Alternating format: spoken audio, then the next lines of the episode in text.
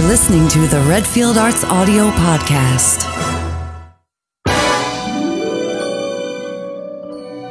In conversation with Lana Wood.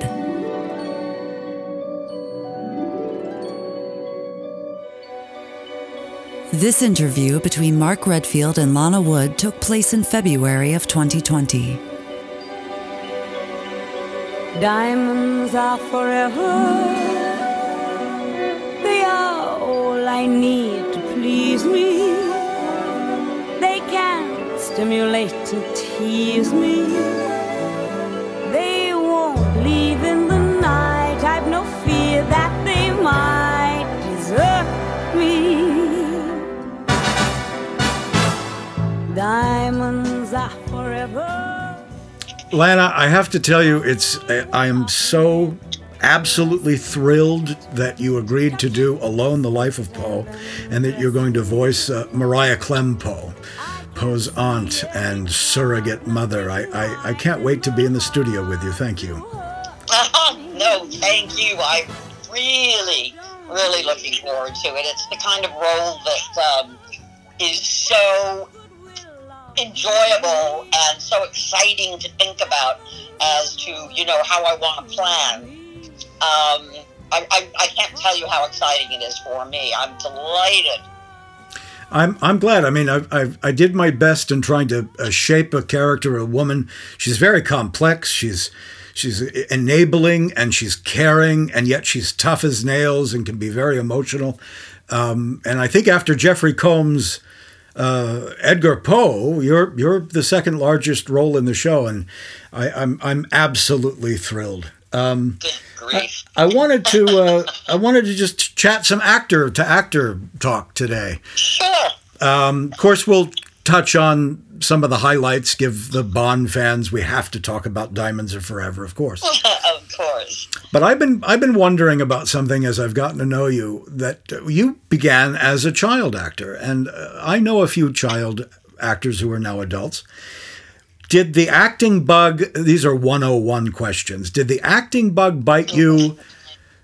then on your first major job on The Searchers with John Ford, or is it something that caught up with you later? Was it part of Child's Play, or did it happen later? It was like, this is what I want to do. Um, being on a movie set was all I basically knew. I wasn't even in um, my elementary school that often. Mm. They would throw me into Natalie's um, schoolroom, and um, you know her teacher would more or less hand me a book to read or something. Um, so it it was all I knew. I did not know anything else. Yeah. Um, so therefore, I just sort of did as I was told. I was told this is what you're going to do, and this is what you do, and this is this is it, and stand there and say your lines. Um, and so I was doing something that was just completely ordinary to me and something that um, was just part of my life. It wasn't until I got into my um, my mid teens that I I began to rebel. Yeah, and um, I didn't like the fact that I was never in school. I didn't like being bullied and teased and losing friends uh, like crazy because I'd have them when I was there and then if I left to do a show and came back, they were gone. Yeah. Um, teenagers are murder. I, I love them all, but doggone. Um, well, let me ask you. You're you're, um, you're a kid, and uh, you're, you're Natalie was eight years older than you were. Are yes, Natalie. And yeah. And so the searchers. Were there other kids on set? I can't remember. No. You were, you were the wee one. There was there was um there was a boy who played my brother, but I was never around him. Yeah. And also, it was in the summer, and uh, we were in Monument Valley, so there wasn't a school room. There wasn't, um, you know, there wasn't any kind of that that sort of um, of guideline. So right. we just sort of, you know, this here, go go do this kind of thing. Well, tell me, I, I, I would hang around on the set from time to time for lack of anything better to do. Sure. And I was I was up um they were filming on some sand dunes and I was just hanging around and Ward Bond was bitten by a scorpion. Oh. And the first thing they did is John Ford turned around and said, "Get the kid off the set." So they hustled me off the set, and uh, well, by the time Bond is bit by a scorpion, it's a little too late. Uh, well, nah, you never know. From the thrilling pages of life rides a man you must fear and respect. A man whose unconquerable will and boundless determination carved a lusty, rough, and boisterous slice of history called The Searchers. It's John Wayne as Ethan Edwards, who had a rare kind of courage. The courage that simply keeps on and on, far beyond all reasonable endurance, never thinking of himself as martyred, never thinking of himself as brave. So we'll find him in the end, I promise you. We'll find him. Here is the story of a man, hard and relentless, tender and passionate, of people who dared to challenge a hostile land. Here is drama of great love and aching loneliness. I found him. I found Lucy. What you saw was a buck wearing Lucy's dress. I found Lucy back in the canyon. What was she? What do you want me to do? Draw you a picture? Spell it out? Don't ever ask me.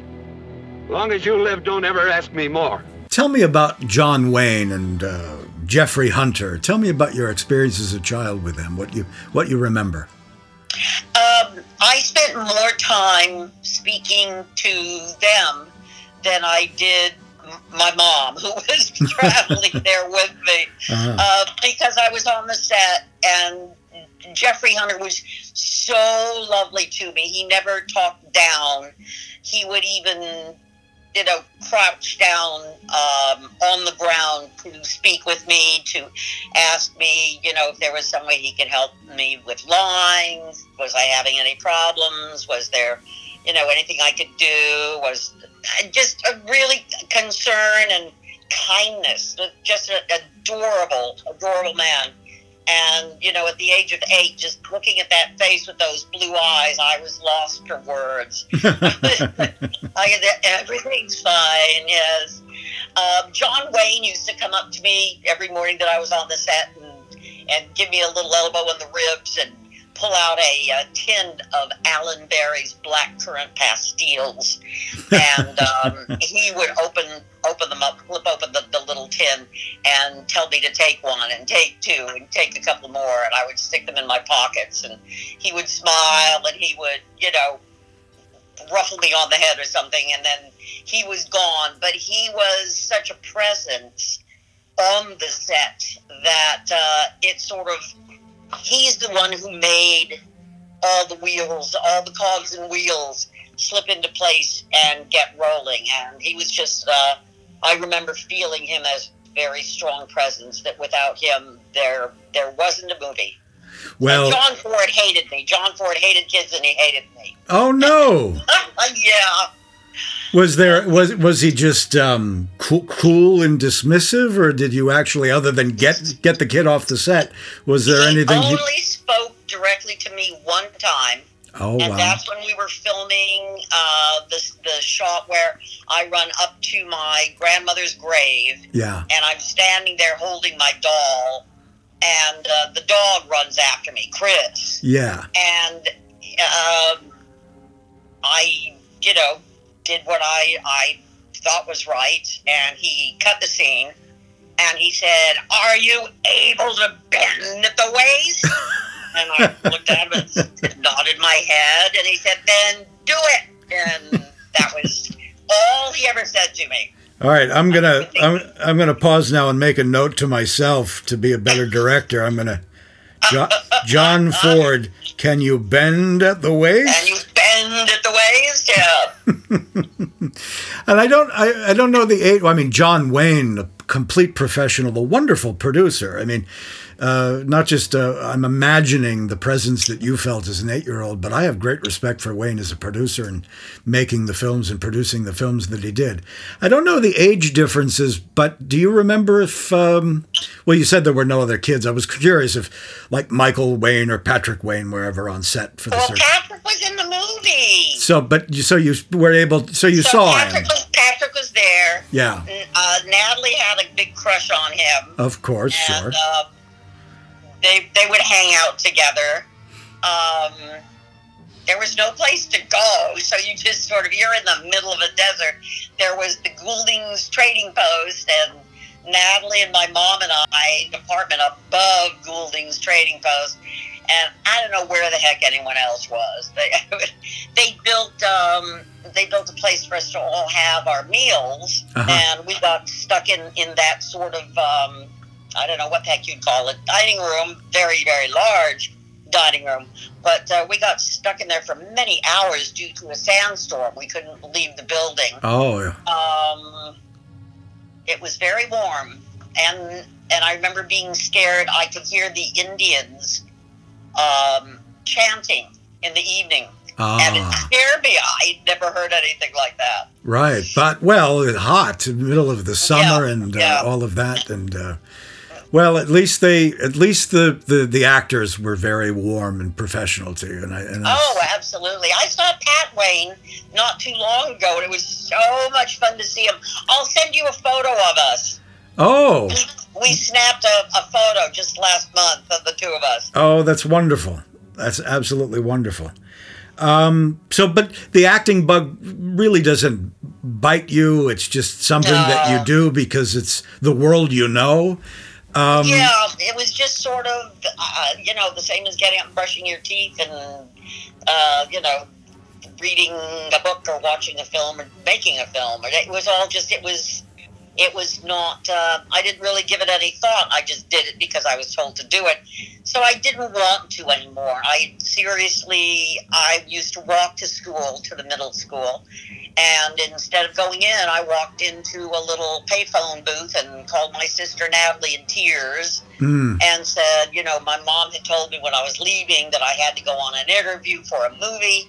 I don't want to go. I don't want to do it. I want to be in school. I want to. And she said, just stay there, and she would pick me up. So, you know, she she sent RJ, her husband at the time, and um, he picked me up and took me back from the valley to their home in Beverly Hills hmm and I stayed with them for um, oh, a couple of weeks or so, and um, my mom finally relaxed and said she would not, she would not push me and come back home. So I came home and finished my school and didn't get into too much trouble and had boyfriends and went to football games and sneaked cigarettes in the ladies' bathroom and did all those really important things that you just got to do. Well, you gotta you gotta have some real life, and the teenage years Yeah. are Yeah. those are tough years. You're you're still forming, and you, you want to. But I, I swear, you're probably the only actor or the only girl I know that wanted to go to school and not go do the school play or go do a film or something. I guess. I guess. I don't know. I've always been a bit odd, I suppose. But so so when did it? Because then you're going into you know in your teen years, you you're still doing episodic television. Then you get a a, a great part in a TV show. Um, what was well, the, I, I actually went to work um, at the age of 18. I went to work um, at a clothing store Uh-huh. in Beverly Hills called Jack's. Jax? And it's while I was working there that Neile McQueen, Steve McQueen's wife, who I knew, came in and demanded to know what the heck I was doing there. And I told her I was selling clothes and she wanted me. Um, but she said that a friend of hers, Leo Penn, wanted to find an actress who could look 14 but had to be over the age of 18 because of, of uh, shooting schedules. And you were Ah. not allowed to work for many hours if you were under the age of 18. But if you are 18, you could work any. Yeah, you can work as long as they need you. right. So um, I, I, you know, I hemmed and hawed and carried on, and finally ended up going as she really insisted and said she was making the appointment, and on and on and on. So I went out and I spoke with him, and I read for the role, and I got it. Mm. And um, I was sort of, well, you know, yeah, doing this again. And uh, the first day shooting, I was walking back on the studio lot to my car to go home, and all of a sudden it hit me is this is what I love. I did. I, it was a wonderful day. I felt like I had done something. I had um, that you had. I'd been able to express myself. I'd been able to. I felt very, very fulfilled and sort of at ease. I went, no, this is what I'm supposed to be doing. But then it was my choice. It wasn't somebody else's choice. It was my choice, and that's what I wanted. yeah. And what was the name of the show? It was before Peyton Place. It was um, Oh yeah, it was. Uh, The long- it, it was Doctor Kildare with Richard Chamberlain. right, right. And then you're just uh, pretty much working as an 18 year old on, working steadily. Um, Yeah, yeah. What's the first? What's the first regular part in a in an ongoing ser- uh, ongoing part in a series you got? Well, that that would have been uh, the Long Hot Summer. Long Hot Summer, right? from the uh, the film with Paul Newman and Lee Remick. Yeah. is, uh, they were turning it into a series. Um, they were filming the pilot and looking to cast. They were looking for an actress to play the Lee Remick role, to play Eula Harker. And there again, I, I auditioned for it. I got the role, and um, the pilot sold. We went to series, and they signed me. Fox Studios signed me to a seven-year contract. Howdy. Come in.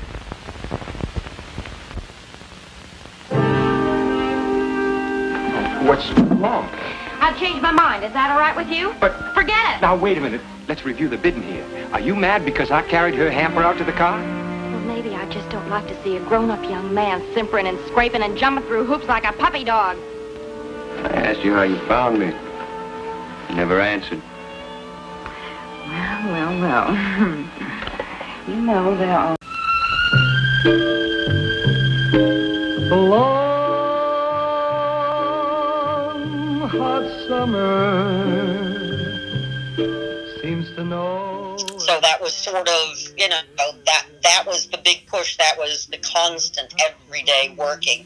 And then when the show was canceled due to not enough viewers then um, fox said you know here here's a character on a show we're doing called peyton place. You're going to be starting this on monday. And i'm like wow. Okay. So I zipped over and started doing Peyton Place and did that for years. So it was it was terrific. Continuing story of Peyton Place.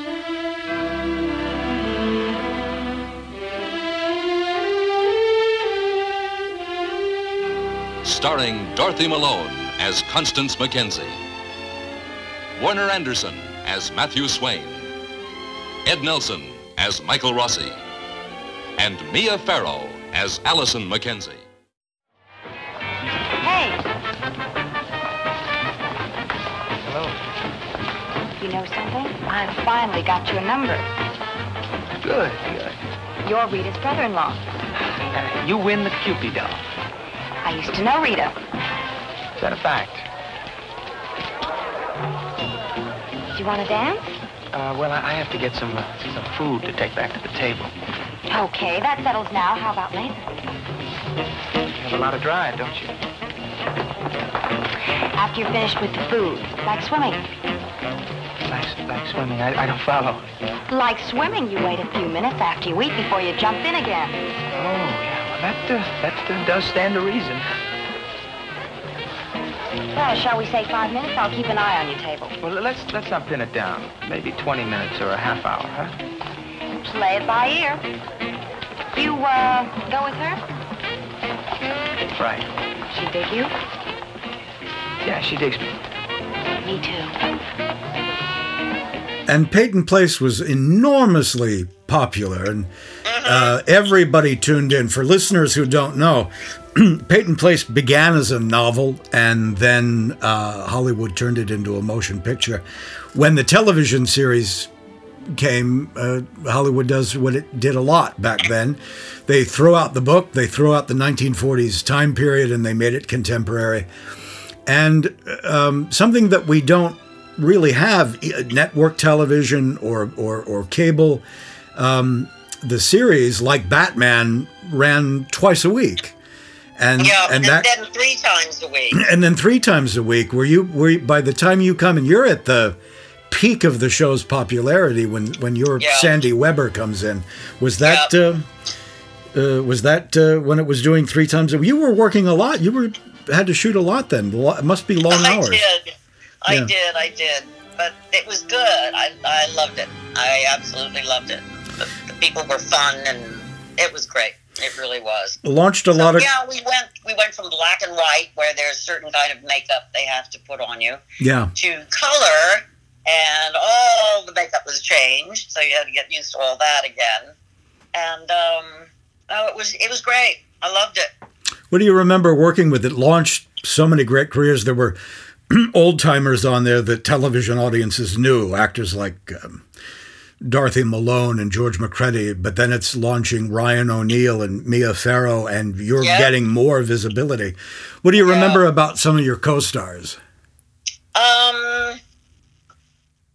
Well, I, I know we were, you know, we were very young, and, and people were sort of, oh, I don't know, young and silly. I don't know how to put, how to be. Well, nice I, about I remember. I remember you. You. when I when I started, um, Barbara Parkins would not speak to me. She was on the show, and she wouldn't speak to me. So I would make a point of every morning uh, when she would come in to get her hair and makeup, or I would come in, whichever one of us came in first. I would make a point of speaking more to her. Mhm. Hi, Barbara. What are you doing? Did you have a good weekend? What did you do last night?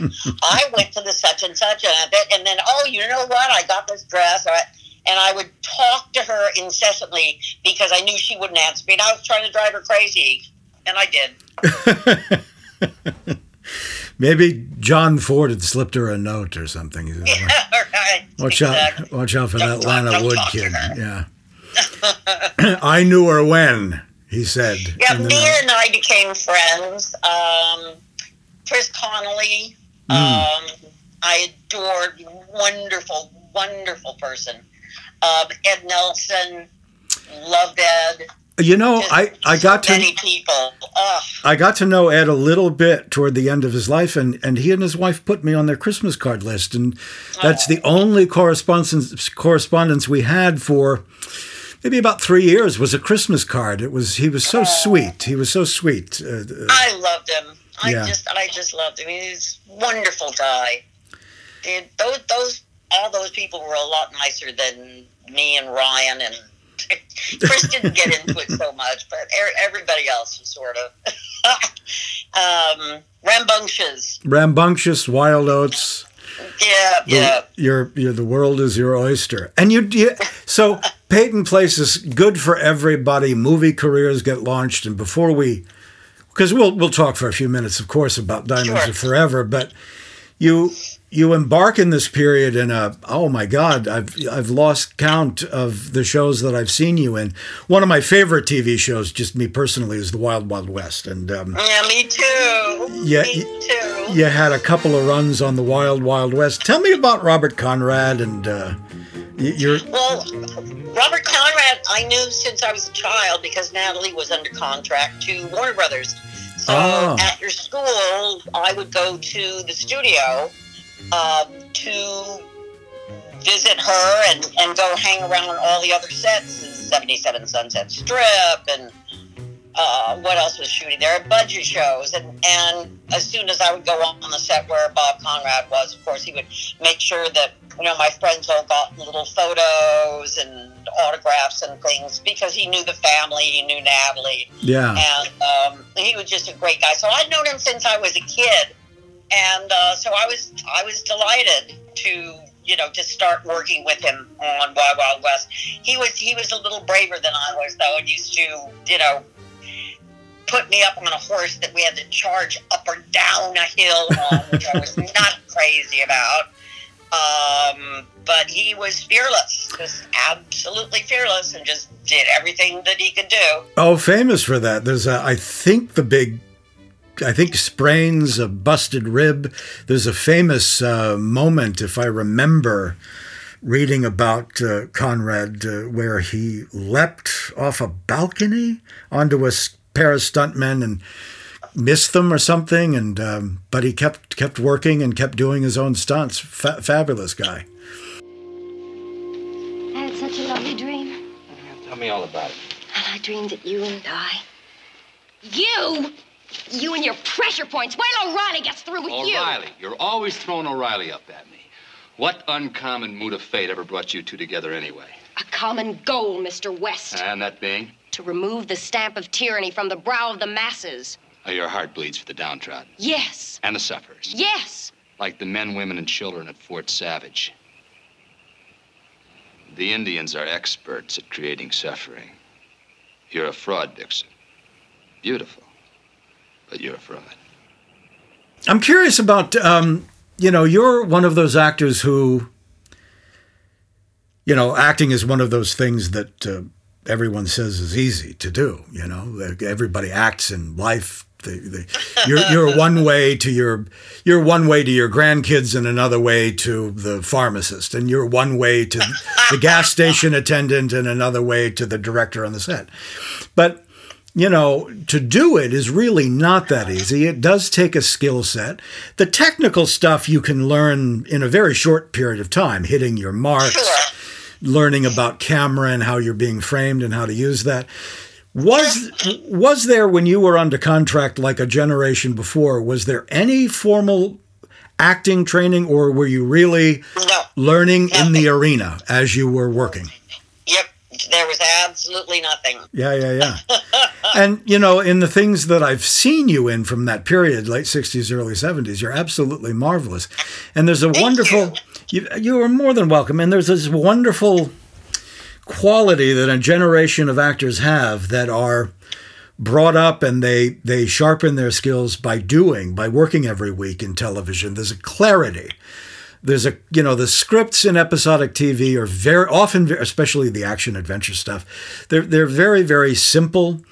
The the the scenes are on the surface. There's very little what we might call subtext often um, one of my It favorite wasn't true with Peyton Place, though. No, Peyton well, Place Peyton- was a wonderfully faceted show. The characters were wonderful, beautifully written show. much written. much more depth because it's character driven where wild Yeah. wild west or mission impossible you've you've got to make plot points you know really Nonsense. and uh, so uh, somehow you got to sneak the acting in there and I, oh I got and I have to tell you uh, you you also continue to score just delicious character names of course you played Plenty O'Toole in the James Bond thing but Right. you're also you're also Vixen O'Shaughnessy. I wish I had created that name. It's one of the one of the uh, episodes you did, uh, uh, the Wild Wild West. There's there's a thing I've been meaning to ask you because there's uh, there's uh, Bond fan James Bond fans. There's a little bit of oversimplification of, of history that uh, Albert Albert R. Broccoli saw your layout in Playboy in 1970 or something, and uh, said, "Get me," like he's done with other Bond girls, "Get me that girl for Diamonds Are Forever."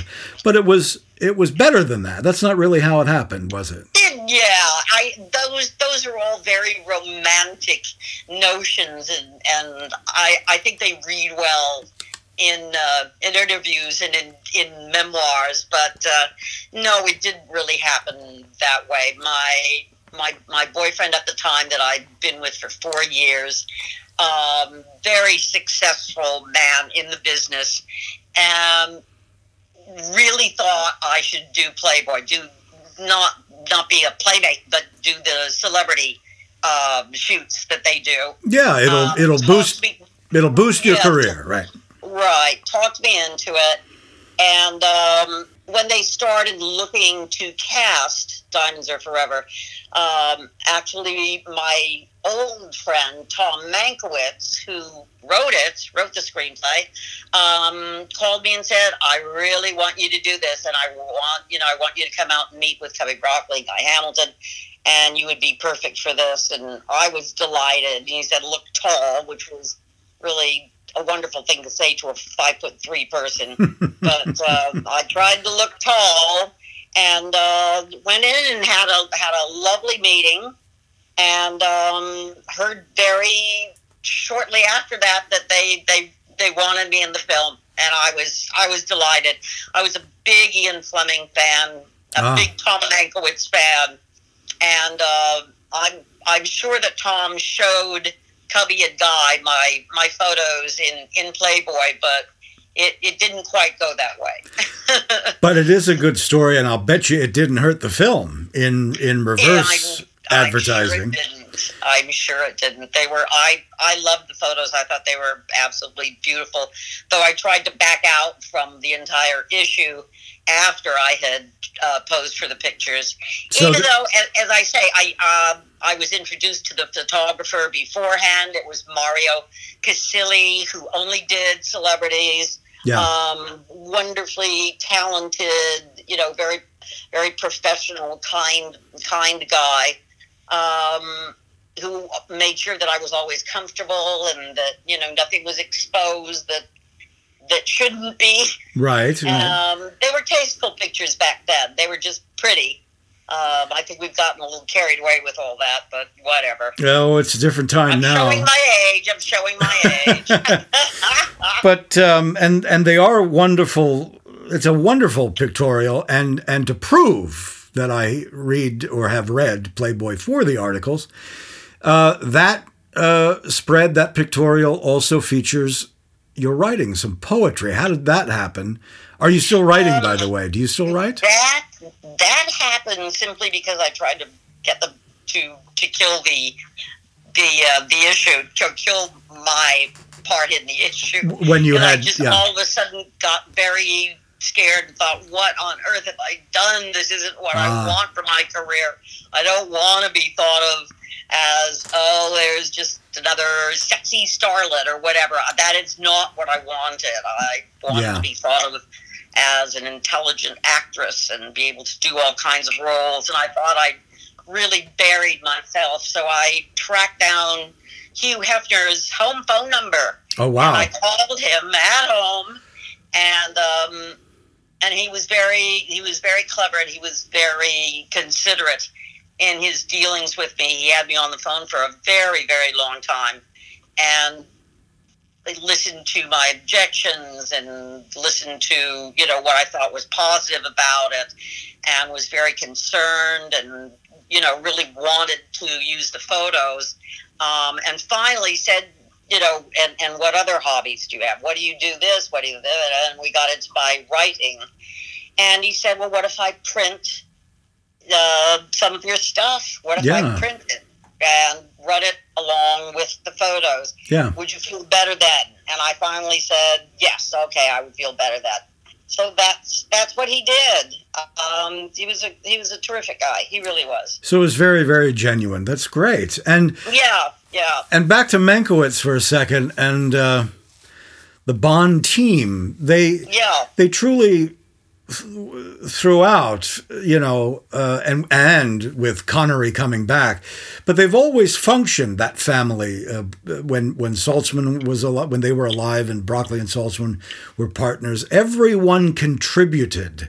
It seemed, and. Um, I think that's a wonderful way because a, a, a writer, Mankiewicz, knowing then that the director and and and and and, and Broccoli uh, and Saltzman say, okay, let's go with Lana Wood, then he's going to be able to shape the the character of Plenty around you a little bit, and that's kind of nice.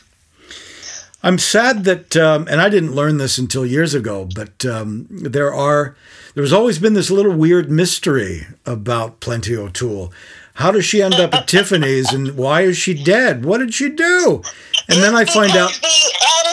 lost his mind. he lost his scissors and found the Clippers, and I don't know. And and I, they sent me on a world tour for that film, and it wasn't until I came home that I saw they cut out half or more of my part, and I was just, I was so disappointed. Oh, jeez. I, I should point I out. made the mis- I made the mistake of reaching down for my popcorn in the theater, and when I sat up, I was dead. And I just kept sitting there going, "She's dead. I'm dead already."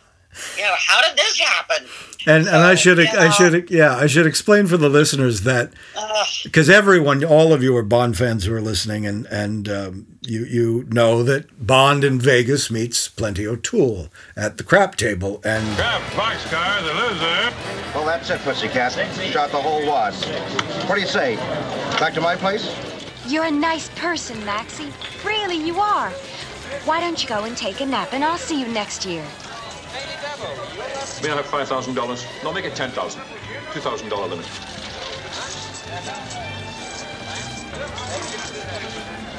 There's some problem? Mr. Saxby, gentleman wants $10,000 credit with a $2,000 limit. My name is Franks. Peter Franks. Mr. Frank's credit's good. Good luck to you, Mr. Franks. Thank you. I'll have two stacks now. The gentleman, 4000 Thank you. Hi, I'm Plenty. But of course you are. Plenty O'Toole. Named after your father, perhaps? Would you like some help? On the craps, I mean. It's very kind of you. Coming out. Coming out. Next to the lady. Ladies are lucky.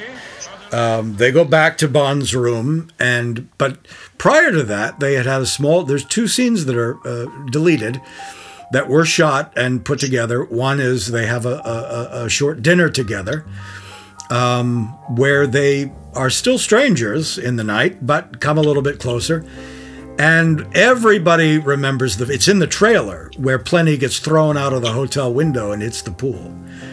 I didn't know there was a pool down there. And uh, and uh, what happens in the film is is that Plenty's just a good old fashioned American girl. She sneaks back up, soaking wet, into Bond's room, and is quite shocked. The expression on your face is priceless in the deleted scene where she realizes Bond's in bed with this strange woman, who is Tiffany Case, and. Um, Instead of barging in and making a scene, because well, it would have been a one-night stand anyway, she goes into Tiffany's purse and finds out what You don't know that. it's in the deleted scene. It's in the. How do you know it would have been a one night stand? Well, I don't know I- that. I I don't know that. It could have been. It could have been.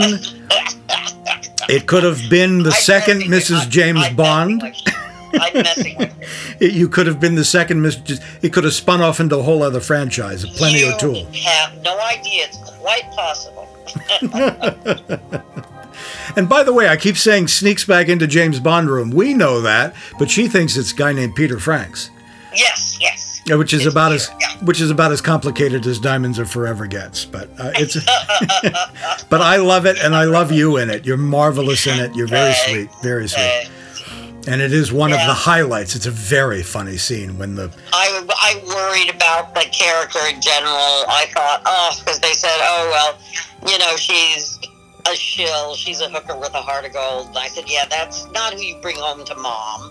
That's not somebody I want to portray. That's too. I I, uh, I trapped Guy Hamilton before we started shooting, and I went on and on as I'm prone to doing um, about what I did not want, who I didn't want Plenty to be. yeah I said I wanted her to be, you know, very simple. She's, you know, she's not the, the brightest thing in the world, but she's what she's doing. She does for a living. She puts on a pretty dress and she goes, and you know, hangs at the casino and, and makes money. And you know, occasionally, if she likes somebody, she has, uh, you know, intimacies.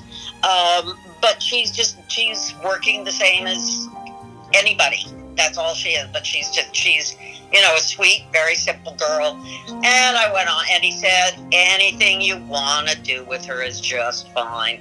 So the first thing I did, which you may not have noticed, was I want to speak in a lower register. Yeah. I thought that would make her far too. It would, put, it would put her on a different level. So I just raised my voice and um, spoke in a in a simpler fashion, and worried to pieces that I had made the wrong decision. But I made the decision and had to stick with it. And you know the the I don't know how to phrase this, but I don't want this to come across wrong. E- even well, I'm talking about the Bond films, and I think you, I think in, I think in hindsight, you made the right choice because she comes across as being, incre- yeah, that's, she's a grifter. That's what she's doing. She's going fishing and, pre- but she comes across as extremely innocent in, in a strange way and very likable, and and and had the had the pit bits not been taken out where we got to know her a little bit better well, the fact that she ends up dead is just kind of where does this come from? And you were filling in the blanks. That did she stumble into this? You- You're leaving the audience to do too much work, but then the action's going so swiftly at that point on. Um, you toured with it. I have to ask this ques- question. Let's pretend Bond films have never heard your answer. They always they always want to know what was it like working with Sean Connery. And I think you had mentioned to me in the past that you had you knew Sean before the film. Yes. Yeah. Yes, we were. Yeah, we were um, acquaintances. Um, I had had dinner up at his um, his home a couple of times with uh, with the, the gentleman that I was I was seeing. They were best friends, Ah. and um, so yeah, I knew him and Diane, and um, was very comfortable. I was delighted. I went, "Yay! I've got one friend when I start this film, and it'll be it'll be Sean." So I was very happy to see him.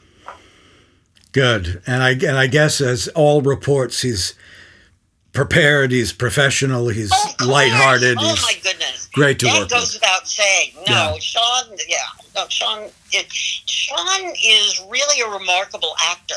Yes. Um, honest, he really is, and I think that he did not get enough credit in the Bond films because of the way the Bond films are structured. Yeah. But um, he's a fine actor, and I, I adore watching him in, in other films. Love it. Love him.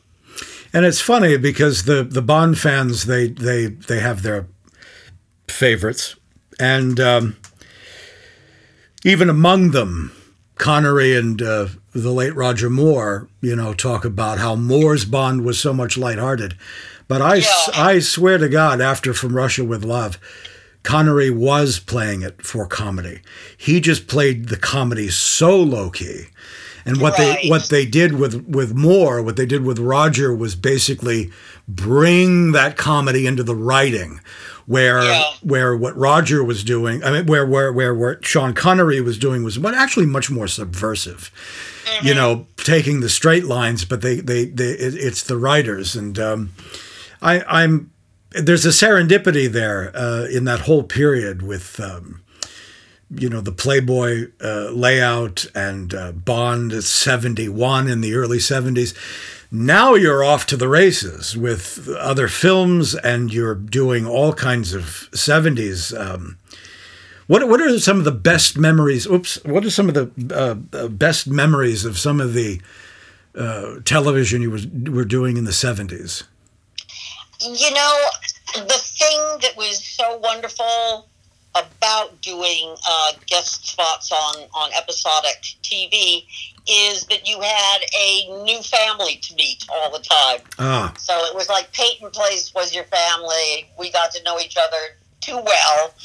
Um, but doing episodic, you you are introduced to a whole entirely new family, and uh, it's it's wonderful fun. I I enjoyed every single show I worked on, every movie of the week, Mm. every show, every I I've got nothing negative to say about any of them.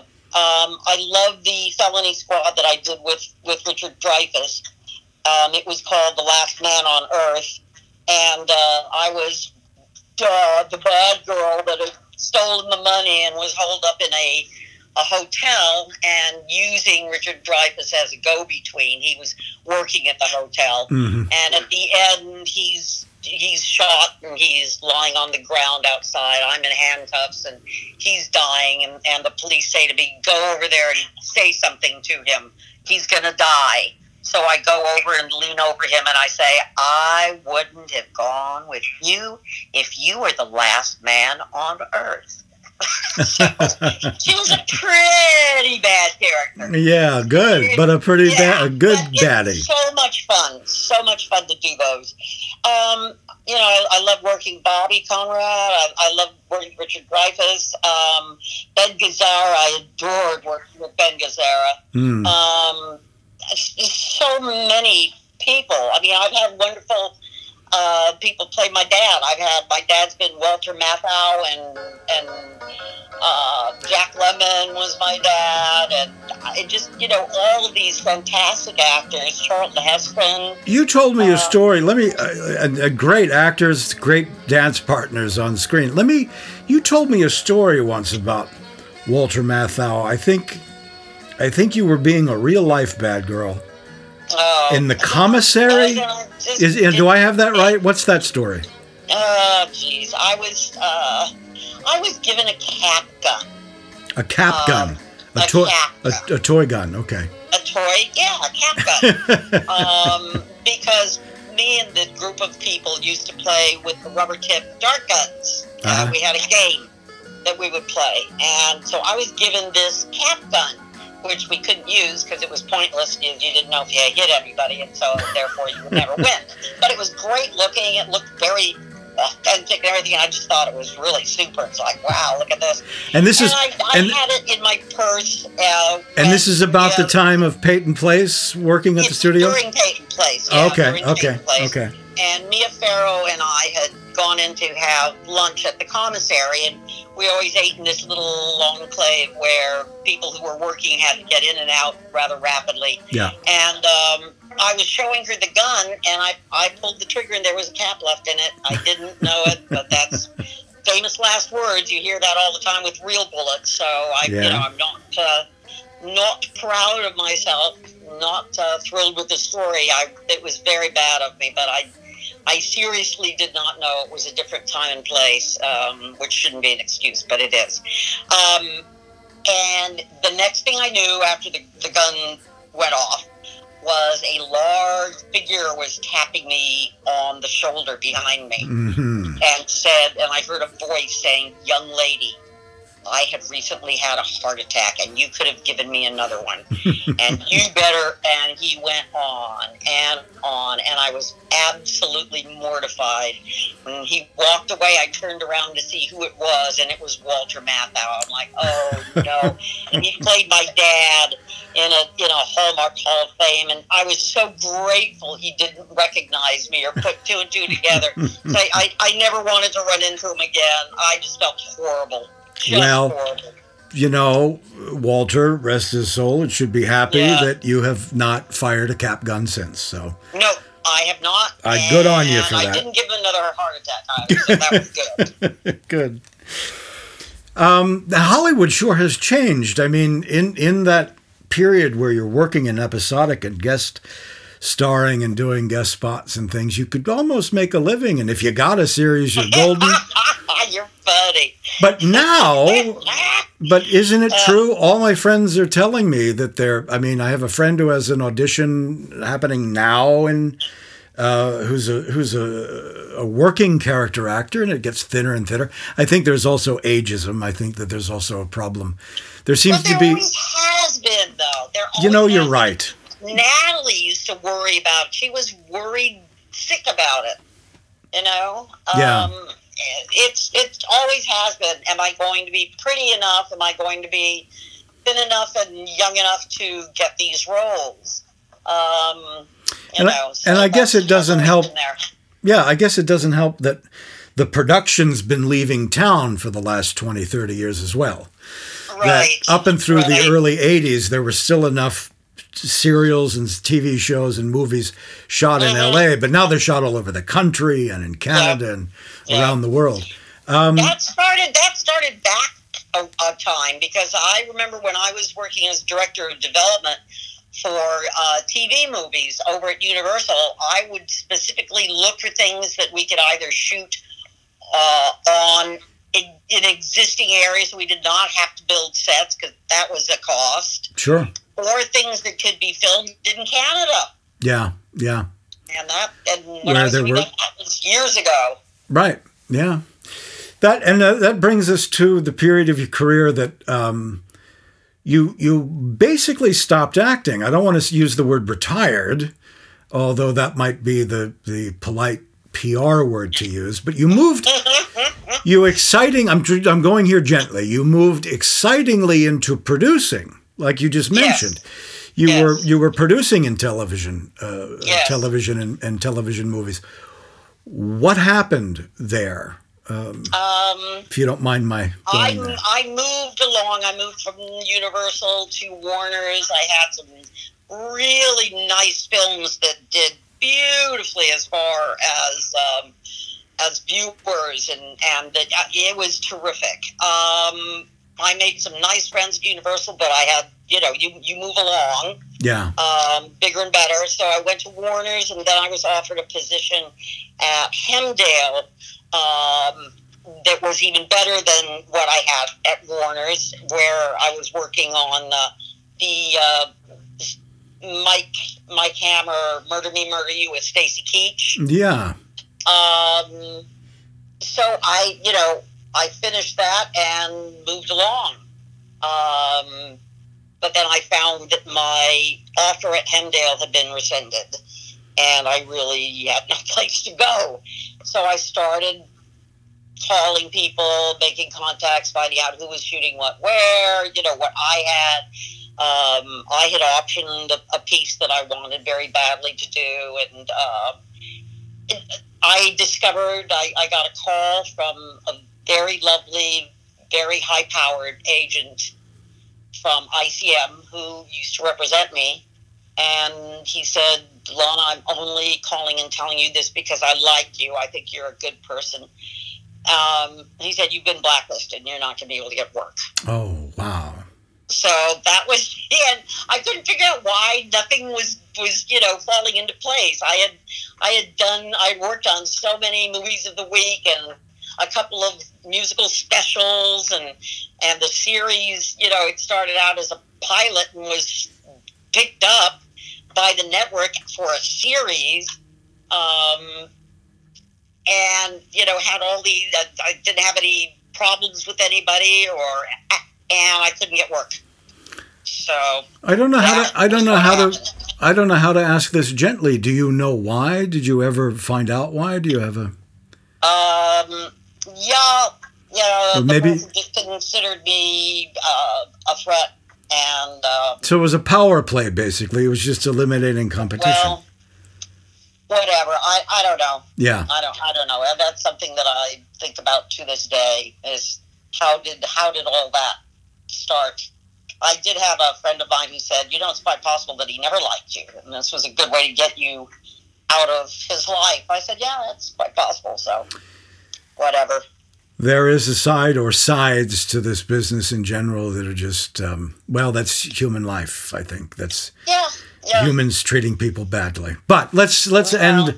Let's let's chat and on some, on a good note. Let's let's Okay, yes, please. because we have lots to do ahead of us, and um, I'm glad that the compulsion that the acting bug is still with you, and I'm I'm glad that you've still been acting. Um, you've been doing some Well, know independent. what's so wonderful now?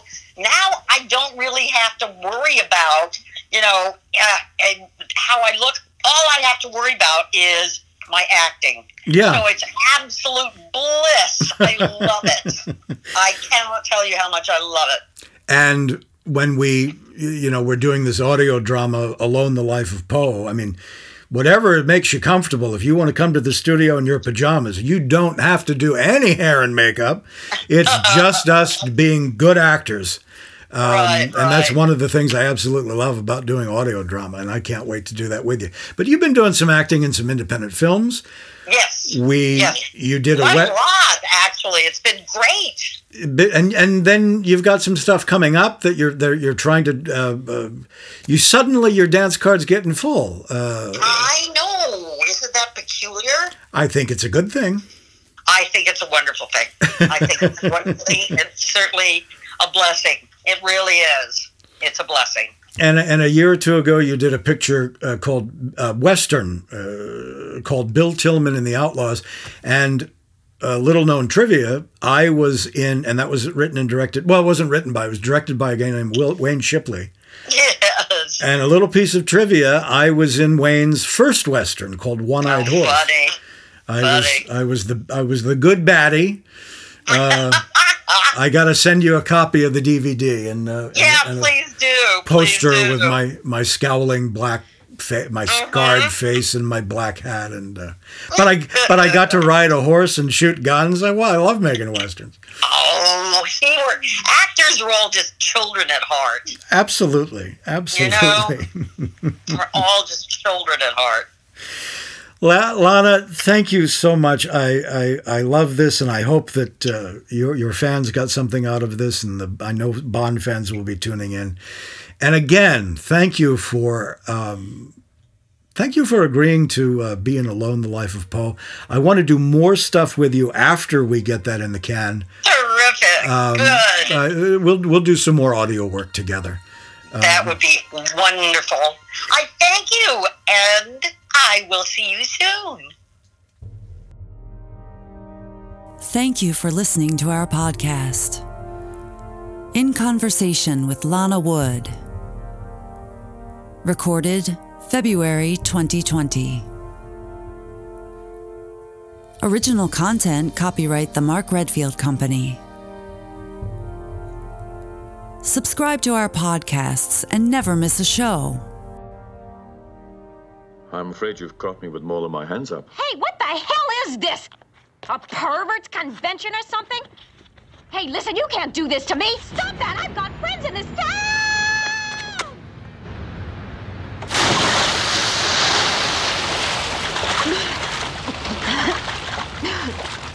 Exceptionally fine shot. I didn't know there was a pool down there.